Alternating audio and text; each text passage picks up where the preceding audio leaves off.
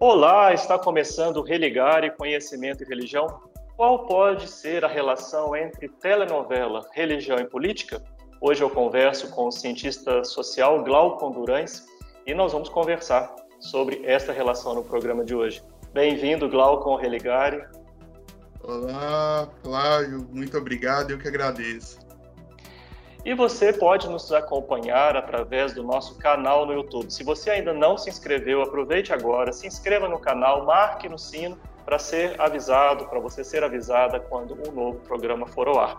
E nós temos também o Religare no formato podcast. Você pode procurar pelo Religare no desenvolvedor de sua preferência, como Spotify, por exemplo, e acompanhar o Religare de qualquer lugar. Glaucon, conta para nós como é que foi que você se aproximou desse tema, né? Estudar como cientista social, né? uma telenovela e procurar ver a relação aí dos temas religião e política. Que telenovela então, foi essa, né? Ah, sim. É, foi a telenovela Apocalipse da Record TV, que foi apresentada entre 2017 e, de e 2018, né? E foi bem por acaso que eu me encontrei. Foi num momento assim de, de, de interesse pelo fenômeno religioso somado ao fenômeno político, né? E foi por acaso, porque na minha casa a gente assiste é, novela desde criança. Então, assim, eu estava passando pela sala, vi minha mãe assistindo essa novela e eu fiquei assim é, encantado com, com, a cena que eu vi, e aí despertou, foi a cena de, é, de uma cerimônia religiosa muito parecida com, com, as cerimônias que o Papa realiza com os cardeais, e eu fiquei encantado com aquela cena, sentei. E dali do meio eu consegui identificar algumas conexões entre é, discurso político e discurso religioso. Então, eu já tinha acabado de formar em ciências sociais, sentei no sofá e fiquei prestando atenção ali e vi um problema de pesquisa que, que poderia levar para o mestrado. E, de fato, eu desenvolvi a ideia e levei ele para o mestrado. Agora, no início do ano de 2021, você concluiu seu mestrado em Ciências Sociais pela PUC Minas, né? Você é formado pela PUC Minas. Aliás, nós temos alguns amigos em, em comum o, o Paulo Vinícius Faria Pereira, né, que é um colega seu, uma pessoa muito especial que tem muita colaboração no Religário, o pessoal nem sabe, né? Ele já conseguiu identificar, por exemplo, várias das fitas antigas, os programas antigos do Religário, é muito fruto do trabalho do Paulo, né, que é um encantado também com o programa, está sempre usando os Religário na, em sala de aula, e ele que me falou, olha, vai ter uma dissertação que vai ser defendida agora em fevereiro, eu acho que é uma pauta para o Religar. Então, o Paulo é um amigo comum que nós temos, e o Leonardo, que é o nosso produtor também, você disse que conheceu o nosso produtor já de muitos anos, né? Isso, fico do tempo feliz. de coroinha.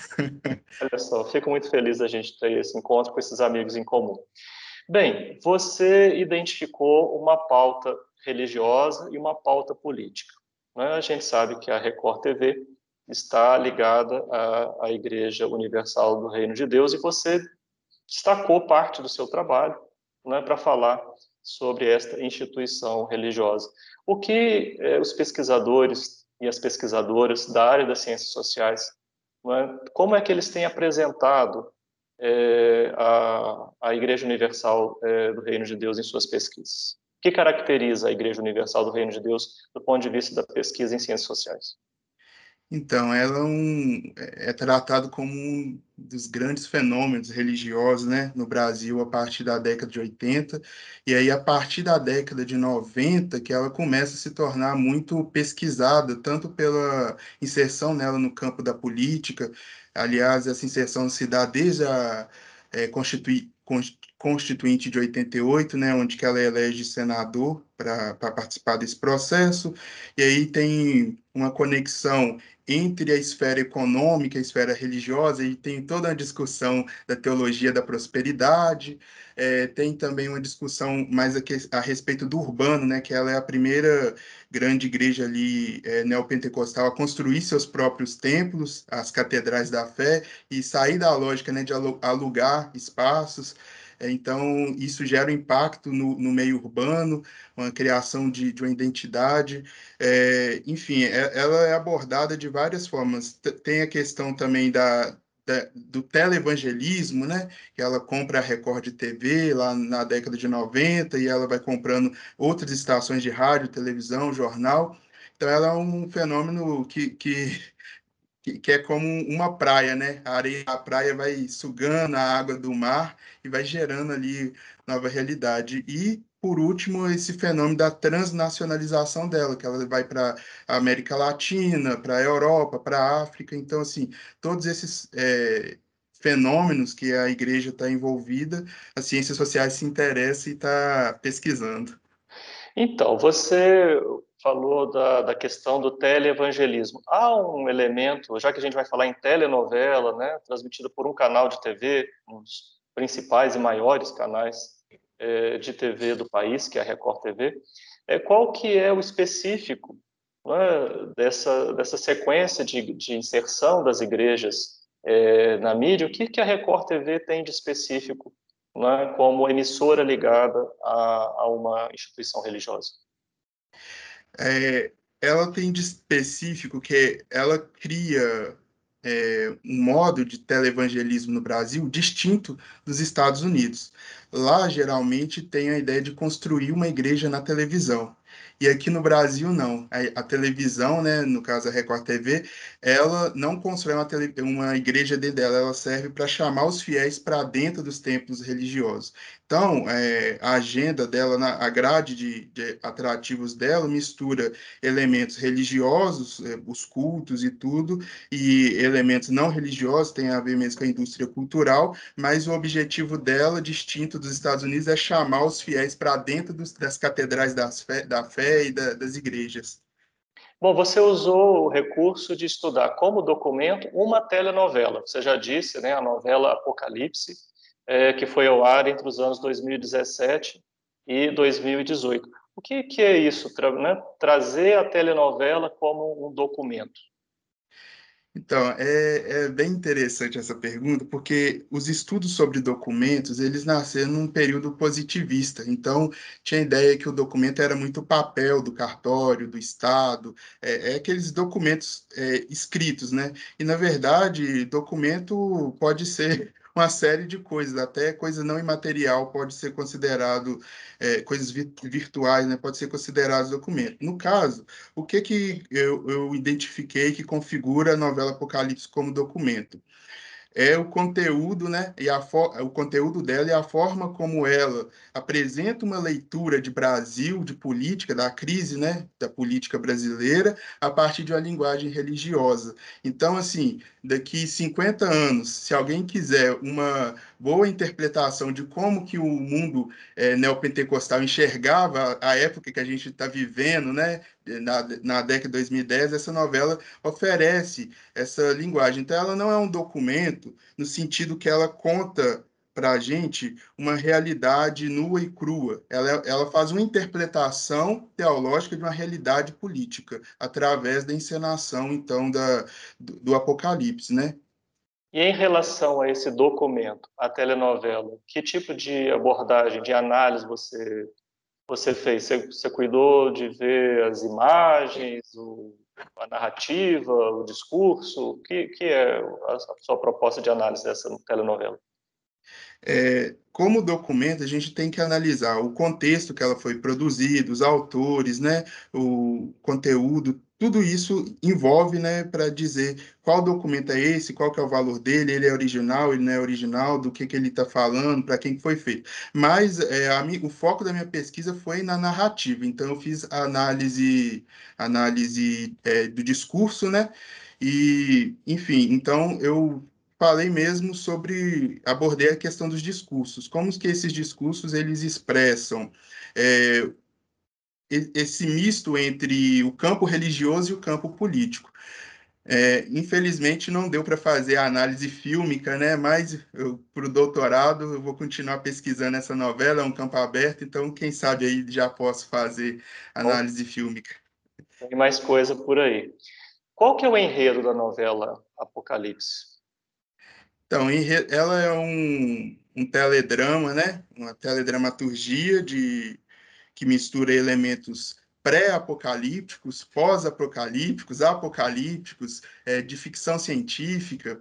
e ela tenta é, narrar, né, o fim do mundo, o fim dos tempos, então a categoria Apocalipse aparece aqui como o fim dos tempos, é, entre 1987, que é onde começa os primeiros sinais do Apocalipse, isso se aprofunda entre 2017 e 2020, que é os chamados três anos de falsa paz, e caminha para até 2027. 2027 é o fim mesmo, é quando Jesus volta, e aí é os sete anos de tribulação. Então, ela ambienta o fim do mundo nesse, nesse período de 40 anos, com foco nesse período aí de três anos de falsa paz, e ela é ambientada no Rio de Janeiro, aqui no Brasil, é, em Nova York, Estados Unidos, em Roma, Itália, e em Jerusalém, Israel. Então, o, o contexto né, é, são esses quatro países nesse período de 40 anos.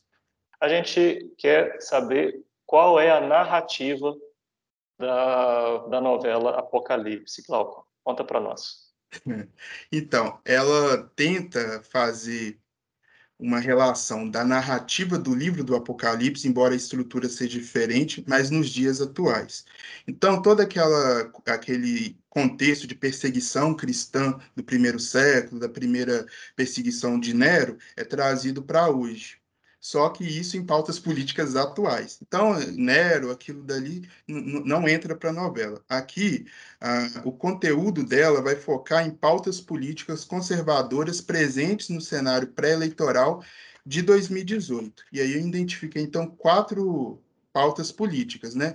A primeira é, uma crítica muito forte ao comportamento, a crítica comportamental ao feminismo. Então, são representadas ali um conjunto de mulheres modernas, por exemplo, a Débora Coy, é, que são as mulheres que fazem sexo antes do casamento e tal. E é, sempre o, o, desfecho da vida dessas mulheres sempre é alguma coisa ruim. Então, todas as mulheres que têm algum elemento moderno, o desfecho deles, deles é ruim. Em contrapartida, as mulheres, né, da, é, as evangélicas lá, que é, são mães de família, temente a Deus, o desfecho delas são bons. Então tem uma crítica ao feminismo.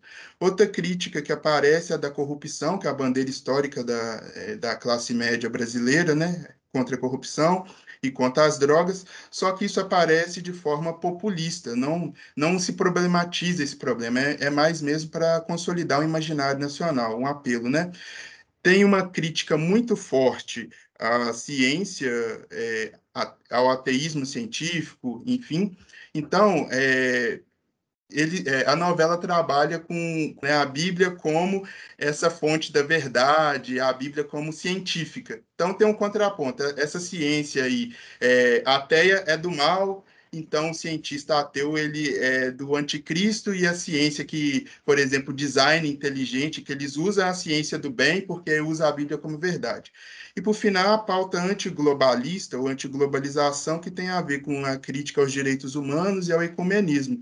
Então, representa ali a ONU e a Igreja Católica como instituições de Satanás, do anticristo, e que tem por finalidade é, construir, é, fazer uma moeda única, um governo uma religião única, dominar o mundo para o é, para o anticristo né, levar mais pessoas para o inferno. E aí é interessante que a novela ela já começa mostrando seu final. O anticristo ele sabe que ele vai ir para o inferno no final, que ele vai fracassar, que Jesus vai voltar, e mesmo assim a novela inteira ele está ali o tempo inteiro é, colocando né, as agendas dele para levar as pessoas para o inferno. Eu, pelo que eu vi no seu trabalho e pelas imagens que você selecionou é, da própria novela, que você adicionou na sua pesquisa, é, também evoca o contexto atual brasileiro, né? Porque, por tudo isso que você falou e pela agenda né, de vários setores religiosos, não exclusivamente da, da Igreja Universal do Reino de Deus, é, mas também de setores do catolicismo, setores de outras igrejas evangélicas, setores né, desse grupo é, de perfil é, conservador ou até ultraconservador, né? É, eu, você traz também imagens que evocam né, o ambiente político né, daquele período 17 18. Isso, é, essas imagens elas, eu inseri elas é, mais na tentativa de exemplificar o discurso, porque se trata de uma novela, então não é só discurso. Tem, tem todo toda a questão, né, fílmica. Só que eu não fiz análise fílmica. Ali eu mostrei mesmo, olha, como é que a igreja eles representam, por exemplo, o Papa Francisco, é, usando sempre uma, é, uma túnica preta, né, sinal de humildade, não usa aquela roupa papal, é, representam o anticristo e tudo, com elementos ali que lembra John Kennedy, que lembra Lula. Então, as instituições, assim, parece mesmo a Igreja Católica, parece mesmo a ONU, só que eu não, não destrinchei muito essa questão mais você da tá, imagem. Você está deixando isso para o seu doutorado, né? A gente espera, a gente deixa essa pergunta aí para quando você voltar com essa análise. Mas desses pontos que você é, destacou aqui, um deles que eu vi desenvolvido no trabalho é sobre a questão do fundamentalismo. Né? O que, que é essa perspectiva fundamentalista e de que maneira ela, ela aparece né, na telenovela Apocalipse? É, o fundamentalismo, né, como movimento religioso, ele parte de pressupostos inquestionáveis da, da fé. E aí é, ele tem a ver com a interpretação da Bíblia. E na, a novela ela faz uma interpretação engessada é, da Bíblia, uma interpretação literal. É tanto que os símbolos do Apocalipse, os quatro cavaleiros e tudo, eles são representados como personagens da novela. Por exemplo, é, outro símbolo, o 666, né? Enfim, são representados ali como símbolos literais e sem uma, uma questão teórica mesmo do significado por detrás naquela época do primeiro século. Só que a novela ela caminha de um fundamentalismo para o neofundamentalismo o fundamentalismo tem a ver mesmo com a interpretação literal da Bíblia, sem negação de hermenêutica, de exegese e tudo. Já o neofundamentalismo é a entrada do fundamentalismo na política. Pode nas outras nas outras expressões, mas eu tratei na política. Então, é muito esse discurso, né, de a Bíblia ser a nossa constituição, é, de trazer a Bíblia, a verdade bíblica para dentro da política, e é, o mundo tem que ser pautado na, na Bíblia. Sim. Bem, você falou que fez uma análise é, religiosa e política. A parte religiosa, então, pelo que eu entendi, foi fundamentalmente ligada à questão do fundamentalismo. E a parte política? Então, elas estão entranhadas, né? Porque eu comparei essas pautas com o plano de governo do Jair Bolsonaro e do Fernando Haddad. E a novela ela antecipa então, as narrativas desses dois planos. O Bolsonaro, no plano dele, né, ele já evoca algum, algumas frases bíblicas, né? Conhecerei as verdades, a verdade libertará, e mistura ali uma, uma questão política.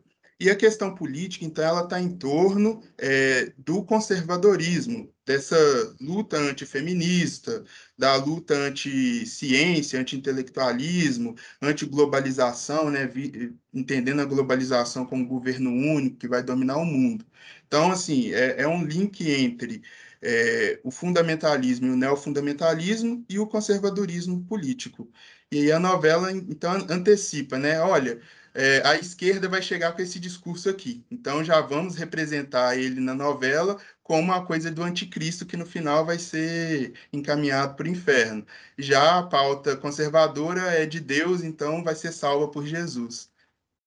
Quando uma emissora né, do porte, né, da emissora responsável por essa telenovela, é, vinculada a, a, uma igreja cristã do porte da Igreja Universal do Reino de Deus. Quando ela pauta esses conteúdos e desta forma, é, na sua avaliação como pesquisador, ela pretende é, se inserir na realidade ou, ou, influenciar a realidade social e política de alguma maneira? É, pelo, pelo que eu pesquisei, sim. Por quê? Essa novela, ela teve ela foi revista pela filha do Edmar Cedo, a Cristiane Cardoso. Isso gerou assim um atrito muito forte entre a autora Vivian de Oliveira e, uh, e essa Vivian eh, e essa Cristi, eh, Cristiane Cardoso, né? Então, é, a Vivian até saiu da Record depois e gerou muita polêmica. E também eu percebi intencionalidades discursivas. Por exemplo, no discurso do anticristo, existem literalmente parte de discurso do presidente Lula, parte do discurso do John Kennedy, parte do discurso do Hitler. Então, eles trazem discurso desses, dessas personagens políticos para construir a identidade do personagem anticristo na novela. Então tem uma intencionalidade aí por detrás, né? E a intencionalidade que eu percebi é colocar então Lula, Kennedy, Hitler como uma coisa só. Mas o problema é que na medida que a novela desconstrói a esquerda, ela desconstrói também o liberalismo porque o, o, o, liberalismo, de forma nenhuma, ele apoiaria pautas ali que o, o conservadorismo da novela apoia. Então, assim, é, é, uma crítica à esquerda, mas também ela acaba por destruir o, a direita liberal. Essa, esse controle do discurso, pelo que você então detectou, está para além da, da autoria. Não é Isso. uma questão da, da autora da novela. Não, e isso daí foi assim a, um dos, uma das grandes polêmicas. A autora, é, em entrevista, ela falou que não reconhece aquilo que foi ao ar e o script foi mudado na novela. E aí, assim, eu não aprofundei é, em, em, que medida que foi mudado, mas isso daí foi uma polêmica e, de fato, assim, a novela ela tem essas intencionalidades é, que não aparece nas novelas anteriores da, da Record, as novelas bíblicas né, da Record.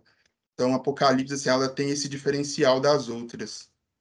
E para além do pesquisador, você teve, não é você que ficou mais de 100 horas assistindo, né? Os 150, 130, 130 horas, são 155 capítulos. Você teve companhia aí na sua casa também, né? Para assistir a novela. Como é que o público, seu público, é? você percebeu seu público acompanhando? É, esse público se deixa afetar por esse tipo de discurso? O que é que chama a atenção das pessoas? Um tipo então, de narrativa? Eu, eu assisti aqui com, com minha mãe, né, que ela que assiste a novela e tal, e conversando até com colegas que já assistiram, eu acho que tem um grande medo, né? Porque é, é aquele sentimento, o mundo está acabando mesmo, olha, as profecias bíblicas estão passando na novela e está acontecendo na realidade. Então, assim, é um, um, um medo. Aí, aí eu perguntava, se você está com medo, por que, que você está assistindo? Aí a pessoa, não, mas eu tenho que assistir para ver como é que o mundo vai acabar mesmo.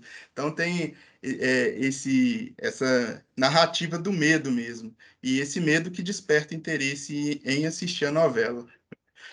Glauco, muito obrigado, parabéns pela sua pesquisa, sucesso na continuidade dos trabalhos, saúde aí para você, para sua família.